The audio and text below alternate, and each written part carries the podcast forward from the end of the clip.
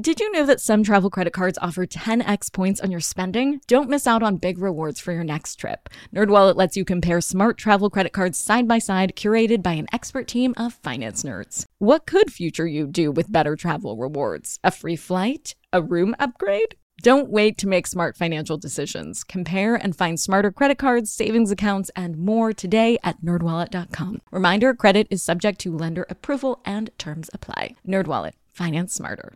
Hey guys, are you ready for some money rehab? Wall Street has been completely upended by an unlikely player, GameStop. Mean and should I have a 401k? Because then I don't never, do it? No, I never. You think the whole world revolves around you and your money? Well, it doesn't. Charge for wasting our time. I will take a check. Like a old school truck. You recognize her from anchoring on CNN, CNBC, and Bloomberg. The only financial expert you don't need a dictionary to understand. Nicole Lapin. It's been a minute since we've had a Changemaker episode on Money Rehab. You remember those, right? We love to feature changemakers, public figures making change in every sense of the word, and along the way have been in or might still be in Money Rehab. I am very excited to bring this segment back for the one of a kind, enormously talented gem of a human, Elaine Welteroth. Elaine is a journalist, writer, activist, and so much more. Her accolades include her former position as the editor in chief of Teen Vogue. At the time, she was the youngest person and the second African American to ever hold this title at a Condé Nast publication. So Wow. Her book, More Than Enough, Claiming Space for Who You Are, No Matter What They Say, was an instant New York Times bestseller. She just launched an advice column with the Washington Post, and she has an amazing masterclass. And she's just an incredible human being. So if you're in need of a new role model, Elaine is your gal. Today we're going to be talking about her adorable pandemic stoop wedding, how she hustled to get where she is today, and how her mindset around money has changed along the way. Well, Elaine, I'm so excited to say welcome to Money Rehab.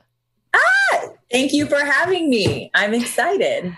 So before we dive in, we have a quick round of money rehab. Never have I ever. Never have I ever bought a lottery ticket. Never. Never have I ever taken a mental health day. I would say I have. Me too. Never have I ever bought an NFT. Have not yet. Never have I ever lost a credit card. Oh my god, I lose them uh, weekly.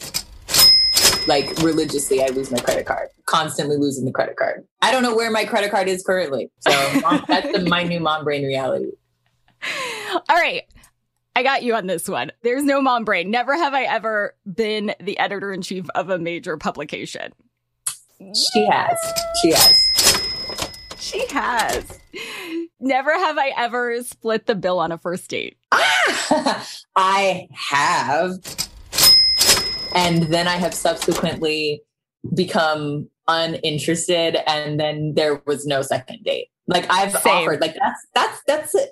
That's game, you know, like you really I really shouldn't have done that. That was in my 20s where like yeah, I was like, yeah, I feel like an empowered woman. We're we're equals. Like you don't need to like pay for my food and then I offer and then they accept and I'm like, wrong move. I didn't know it was the wrong move until you just did Yeah. that and no. I'm- Like we love we love I am a modern woman, but we love chivalry, okay? Same. Listen, you don't need somebody to pay for your meal, but you want yeah it. i appreciate it. I enjoy it. Part of me is like oh like gender roles are so played. Like why do i play into it? But you know what? You can take me out especially the first time at least the first time. Never have I ever written a New York Times bestseller. she has. She has yeah She's ready. Must read if anyone hasn't. More than enough. Claiming space for who you are, no matter what they say. After you wrote that, Elaine, you did an amazing masterclass on designing your career, which is something I'd love to talk about uh, a little bit more. Let's double click if we can. There are so many useful chapters in your class, uh, but I want to zero in. I'm, I'm sure you're not shocked on the one game plan for financial confidence. So in that chapter, you talk about the difference between financial confidence and financial security. Can you define that for our listeners? Yes. Um, and I'm actually proud to say, well, like I was going to be like, oh God, I have to dig into my, the recesses of my mom brain memory. Um, but actually this one is I, like top of mind. Okay, so here's the thing I don't believe that financial security is a real thing. I think it's a mirage. I think it's something we've been taught to believe in, like Santa Claus. but it's not a real thing. And I think a lot of people have had to come to terms with that in the pandemic when a, when the, just the idea of security dissolved before our eyes just like the idea of control that we have control over our lives like also just dissolved before our eyes and i think it's it was a powerful wake up call for all of us so i think the thing to invest in is your finan- uh, uh, your sense of financial confidence what are the things that make you feel more secure? What, what are the things that make you feel more confident financially? If confident in taking a bet on yourself, more confident in taking a leap, more confident in taking risks? What makes you feel more ready? I think it's been passed down from our parents to believe that like having a nine to five is a smart thing. It's the secure thing to do. Sometimes you make a lot of a lot more money on a side hustle or a lot more money taking a leap from your nine to five and like doing your own thing and having like five different sources of revenue versus just one. But in order to get to that, there's a certain amount of like financial confidence that you need to build up in order to take to take that bet on yourself. For me, when I was leaving my quote unquote dream job to take that kind of entrepreneurial leap. I just wanted to know for sure that I had a certain amount of money that was coming in in the foreseeable future. Part of my financial game plan was setting myself up with enough gigs for the first six months. Actually, my goal was to make as much as I was making in my salary job within the first year. But what I realized as I started to set out on this goal of lining up gigs for the first six months was that I was able to exceed my salary in like the first three months. So this is just like ancillary parts of my job that I was doing for free um, that I realized you could be getting paid for. For example, like as an editor in chief, I was doing a lot of panels and I didn't realize all the people I was on panels with were collecting checks for those panels. And I was just out here doing it for free to represent, you know, Teen Vogue, to represent the magazine that I worked for. And so I realized when I got my first paid speaking opportunity, like, oh, this is a nice check. So wait, how many more of so now when I get my next sort of invitation to a panel or to a speaking engagement, I'm going to ask what's the budget? What's the rate? And then I was able to lock in a number of speaking engagements before I left my job that made me feel confident enough in taking this bet on myself. Yeah. And it's a lot better to get a job when you have a job. So you did it way better than I did. I pieced out from CNBC more than a decade ago and I just burned my corporate bra and I was like, I'm out. And then I figured it out. But I think in hindsight, having that stuff lined up would have given me way more financial confidence at the time. So in the chapter, uh, you also talk about moving from Newark, California, which I grew up in California. I didn't even know there was a Newark, California. Um, ma'am, uh, you were making $10 an hour. Yes, ma'am. How were you on the financial spectrum then? on the financial confidence spectrum? Yeah. I mean, I've always been the same way. I was a hustler. I am a hustler um, always going to be a hustler, but I just have figured out how to work smarter. So back in the day, when I was, so backing up a little bit, I graduated from college a semester early, accidentally. Who does that? I thought I had like a full year left to figure out my life. But when I went into that final semester, I found out like, oh, actually, I'm graduating in, in December. So it lit a fire under my ass. And I had to come up with a game plan quick. And so I decided I knew that the the end game was to move to New York to work for a major magazine. Now, I don't come from a rich family. I have no trust fund to back to, to back me up.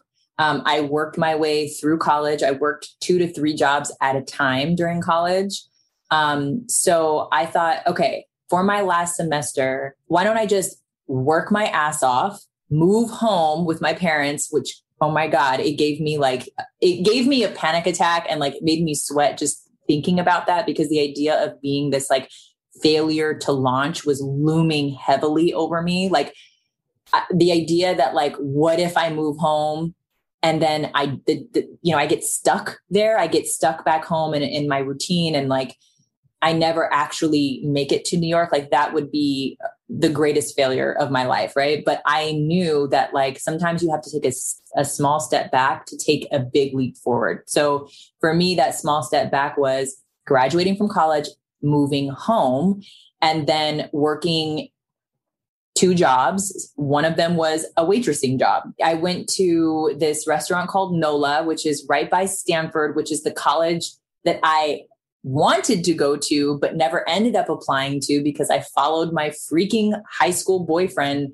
to college, which is a whole other chapter of my life. And he oh. ended up oh going to jail and leaving me at the school that I had no intent, like no business being at. So that's like a whole other chapter of my life. But wow. So, so for me, it was again, like it was another really scary thing, or like it just was a humbling thing to be working as a waitress after graduating across the street from like the college that I felt like I was supposed to go to. Um, and now I'm like serving college kids from the college I wish I was at. So like it was a humbling experience, but um it got me where I wanted to be. I also got a job off of Craigslist as a front desk receptionist. Then at nights after I left that job, I would drive across the Dumbarton Bridge and go to my waitressing job, change clothes in the bathroom and like get busy and do the whole thing over and over again. So I saved every penny that I made on these two jobs. One was minimum wage plus tips and one was $10 an hour. I made it work, honey. I made a goal that I wanted to save $10,000 by June 1st. And I was going to take that money with me, whether I was moving to New York uh, and as a hopefully to get a magazine job or an internship. Um, that was going to kind of be my cushion. Or my plan B was if I didn't get a job in New York at a magazine, then I would go back to school and get a graduate degree at a top tier school since I missed that opportunity the first time. And I was so lucky that I actually got my plan A, the, the magazine that I wanted to work for, um, that I stalked like insanely. Um, and like even made a video of myself, like pitching myself along with like my resume and this magazine that I made to sell myself. I was like literally on the color, cover of the magazine being like, I want the job. Um, yes. And so, yeah, luckily I got the job. I got, I mean, it was an internship. It was $10 an hour. So, um, yeah, so I moved out there with $10,000 in my bank account. And like, if I was like, you know, celebrating something or feeling like I'm going to splurge today, I would get a, uh, a sandwich like out in the world, I'd buy a sandwich, but then I would split it with my roommate and we would like share the cost of that sandwich. And like that was a celebration for us. So I love it. I didn't even have a $10 internship. So you were killing I, the game. Right? I mean, you were. I mean, like in a recession, I gotta say, like getting a gig in New York for ten dollars yes. an hour back in two thousand eight, like was that was that was like nothing to scoff at. You know what I mean?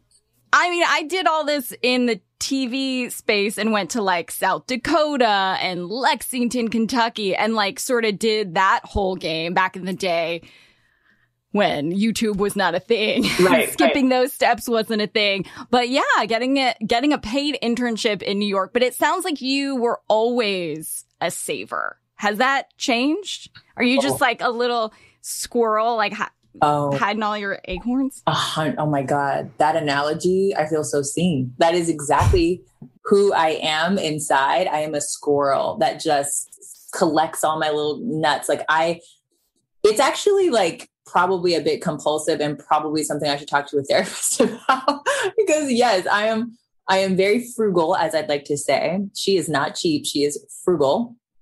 Um, but yeah i mean my my instinct to save goes back to before i even had money like i remember being a little kid who would go to the grocery store with my mom And when we got to the checkout aisle, I would ask her if she could buy me gum. and then sometimes she said yes. And instead, and I loved gum. I loved gum. And instead of eating that gum, I would go home and put it in my gum collection drawer that I put like stickers all over that said like caution, keep out, like do not enter. And I just built up this like crazy collection of all the all the different types of gum one could have and I never ate it. Like I just was I don't know what I was saving it for like a you know some some like I don't know apocalypse or something but like people would ask me like oh can i ha-? and then i would ask other people when when we were out like in social situations and people would be chewing gum i'd be like oh can i have a piece of gum? As if i and then you put it in the little box? No i would eat their gum but i would also, oh i see. I would like i would like rip the gum in half eat some eat the half and then put the other half in my pocket to eat later knowing i had like all this gum at home in my in my gum collection. Um and then it's so sad because actually the end of my gum collection was quite tragic. Um, I remember in the middle of the night when I was asleep, I heard something going on. I heard like, I heard something happening in my drawer, like movement. And I thought I was tripping. Um, and this is how psycho I was. I put a marble in my gum collection drawer so that if anybody opened the drawer, I would see that the marble had moved. Like that's how o like OCD and psycho I was. So um, in the middle of the night, I hear the marble moving. And I thought I was going crazy. And then I woke up the next day, I checked my drawer and a mouse had eaten through the back no. and like eaten all of like eat torn into my gum. So anyway, I had to learn that like, you know what? When you get the things you value, you save some and you enjoy some. Like you don't save it all up because something could happen one day and like an a, a, mouse, God forbid, could come and eat all your gum. And then what were you saving it for? And so I think like the life lesson for me is like, I think like that was my first bank essentially. And like gum was my money. And so I have operated similarly with my money now as an adult. Like I put away, I, I stash as much as I possibly can, but I do remind myself that like you work and you save for a reason to lit to enjoy the, the things you know to enjoy your life and enjoy the things that you value. So i'm i feel like it it really not until this very moment this very stage of my life that i find myself in today have i put into practice the like enjoy the fruits of your labor part, I have steadily been saving, saving, saving, saving uh, as if I still make $10 an hour, even when I was making six figures. I think that, and you would probably relate to this, when you start your career at the beginning of a recession, and you see people losing their jobs left and right, and there's just no sense of this, you know, elusive concept of financial security. Like, I, I never got to enjoy that. I was constantly like financially insecure thinking that I might lose my job. My instinct to save was kind of exacerbated by starting my career at such at such a time in in the world. And I think a lot of young people today probably relate to that because starting your career in a pandemic is very similar, you know? And so you have to you have to treat opportunities like they could go away. Hold on to your wallets, boys and girls. Money Rehab will be right back.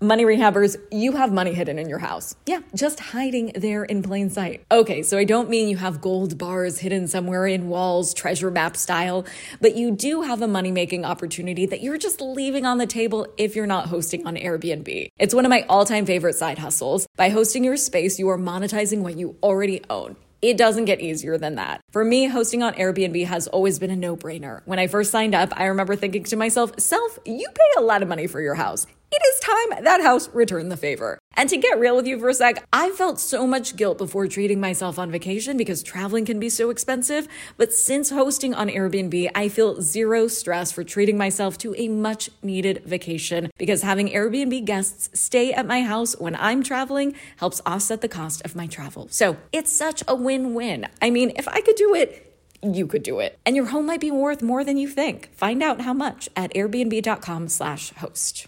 Do you ever get FOMO, fear of missing out? Well, do you ever get FOMO tupita, fear of missing out on the perfect hire? If so, I have the antidote. It's LinkedIn Jobs. LinkedIn Jobs helps you hire professionals you can't find anywhere else, even those who aren't actively searching for a new job but might be open to the perfect role. In any given month, over 70% of LinkedIn users don't visit other leading job sites, and that adds up to a serious squad of awesome candidates. LinkedIn has over a billion professionals on the platform, and these candidates are super qualified. So much so that 86% of small businesses get a qualified candidate within just 24 hours. I work with LinkedIn Jobs for all of my dream team needs, so they're hooking up money rehabbers at linkedin.com slash MNN. Go there and you can post your job for free. That's linkedin.com slash MNN as in Money News Network to post your job for free. Terms and conditions apply.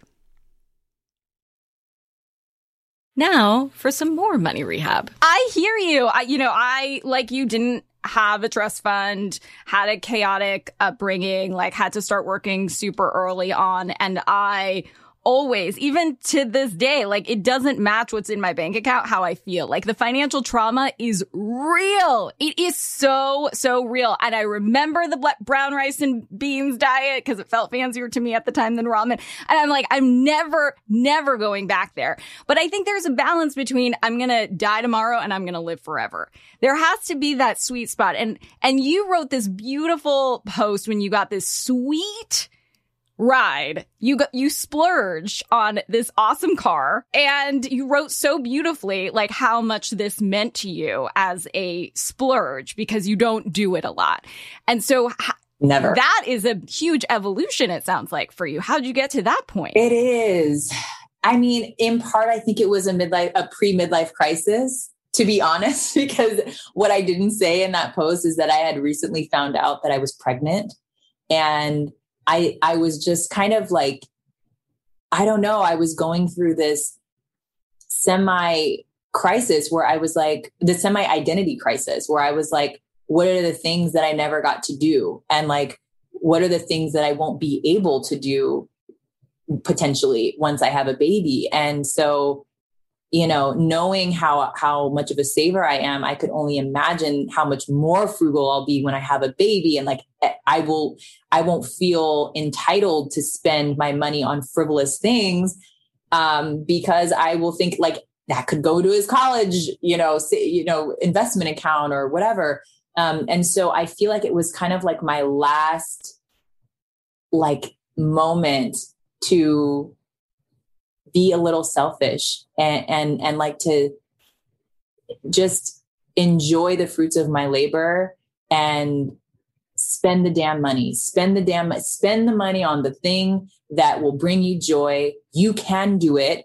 You are not making $10 an hour anymore sis. Like you know like like splurge. It's okay. And so growing up um you know, I, I, came from kind of a, a, humble background. We were not poor, but we certainly didn't live like a glamorous life, you know. And and I had one gl- glamorous auntie that I just thought was just so cool. She owned her own business. She'd go on these elaborate trips. She had all this cool pro- like beauty product at her house and her houses were always like really impeccably designed and i think she became like my my role model for the kind of woman I wanted to be. Like I and so she had this this vintage Mercedes that she would take me like on on rides in with the top down and I just felt so fancy, so glamorous and I just wanted to be like her.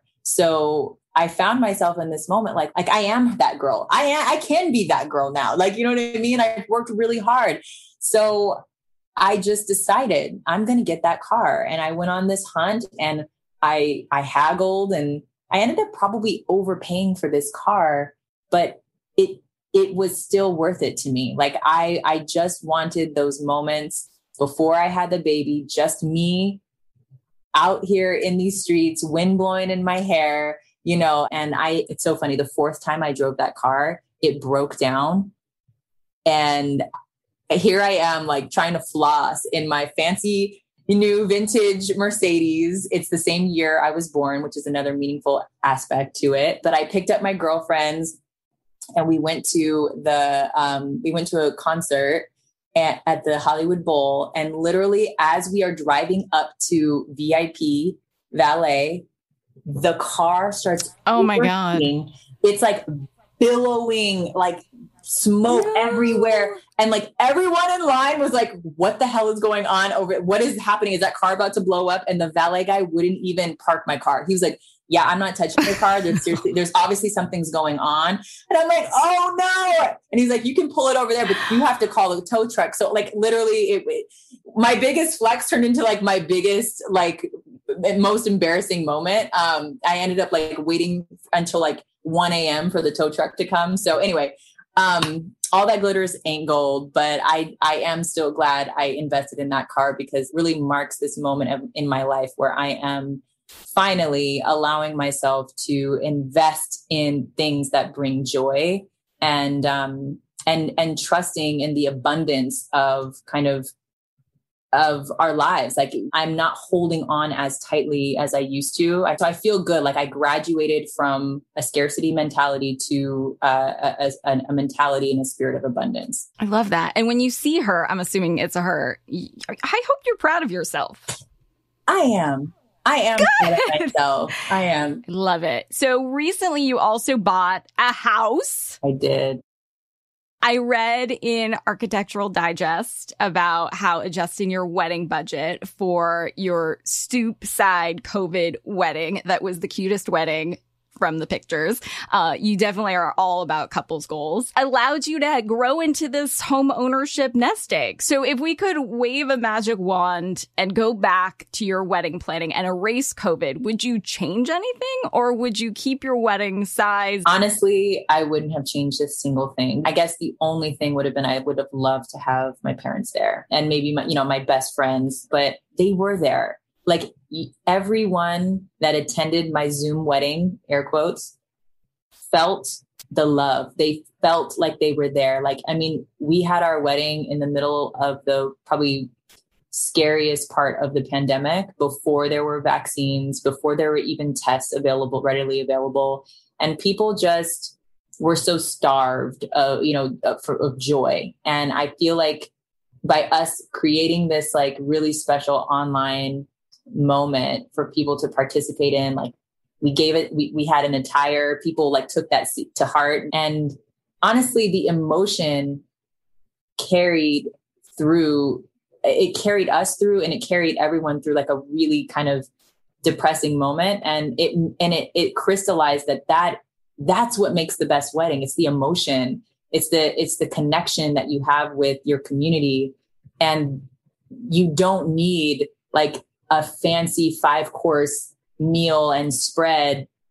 And you know this elaborate location or destination to make people feel the sentiment of like your love. Like like it started out with jonathan getting on the the zoom. When he saw all of the faces of people that we've loved we both love it was so overwhelming for him that he couldn't even speak. He just started crying and everybody started crying with him uh, and it was the most special thing ever. I wouldn't have had it another way. I don't think like the big fancy wedding we were planning that would have been crazy expensive would have been it wouldn't have even touched what we actually did so except again for the fact that i wish our parents were there but um, we could have bought a house either way we were going to probably buy a house within that first year either way we could have afforded it but going back to the beginning of our conversation, it's about financial confidence. Like another person could have looked at how much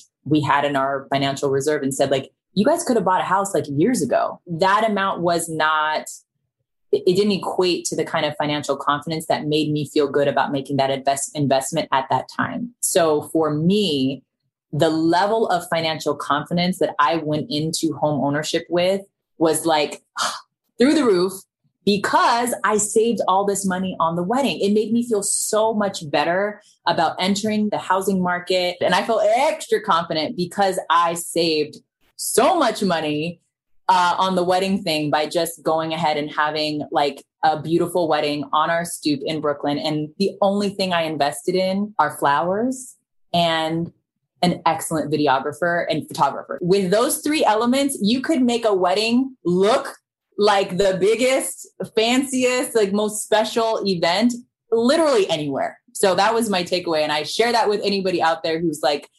stressing out about their wedding. It's not worth it. Just get great flowers, get a great videographer and photographer, and you will always look back on that day, look at through those through the lens of the pictures and be like, we did that. I love that. I'm going to take that advice for myself. I'm recently engaged and I don't even want a wedding because I'm like, no, I want to put this in a house or I want to put this in something else. I listen, I told a woman who came on the show for an intervention to cancel her wedding because she could not afford it and she should buy a house instead. I'm with you. Listen, your house is going to make so much more money for you than your wedding will. Your wedding is a loss. It's a big old L. So spend whatever you need to spend to feel good about it. But like, it's one day. And in the end, it's going to be a memory. It's the memories that are going to matter the most. You and I are on the same page. Like invest, invest in the thing, invest in a house, invest in, in, put your money in investments, put your money in places where it will grow and have dividends. I'm totally over it. What has surprised you financially about owning a home now? That it's also a money pit. what has surprised me about home ownership is that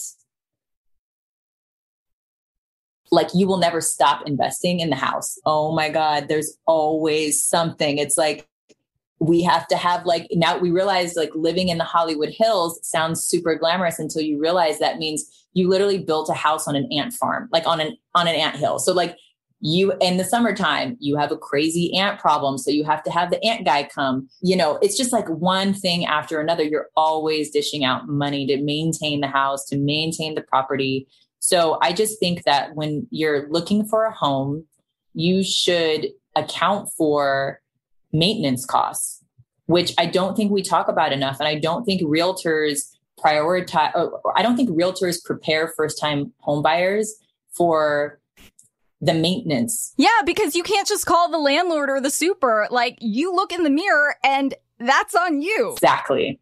You're your own landlord. Exactly. And like, that shit is expensive. That shit is expensive. I mean, the toilet, this and that, the pipes, like there's always something. So I think that when you're buying a house, you should literally out allocate um like a lot more than you think to maintaining the property and main and, and like dealing with repairs as they come up because they're always going to come up. So I would say buy a house that's a little bit below your budget and and allocate like a significant amount of of your budget to just like maintaining the house and, and each year. Squirrel it away. Squirrel it away. Yes. Exactly for today's tip, you can take straight to the bank. You can and should give yourself financial indulgences now and again. Of course, like Elaine, you need to be thoughtful and realistic about your splurge. Maybe it's your dream car, or maybe it's just taking yourself out to lunch. A financial indulgence here and there that's accounted for in your spending plan is healthy, and it prevents you from financial withholding or binging behavior later on. Money Rehab is a production of iHeartRadio. I'm your host, Nicole Lapin. Our producers are Morgan Lavoie and Mike Coscarelli. Executive producers are Nikki Ettore and Will Pearson. Our mascots are Penny and Mimsy. Huge thanks to OG Money Rehab team Michelle Lands for her development work, Catherine Law for her production and writing magic, and Brandon Dicker for his editing, engineering, and sound design. And as always, thanks to you for finally investing in yourself so that you can get it together and get it all.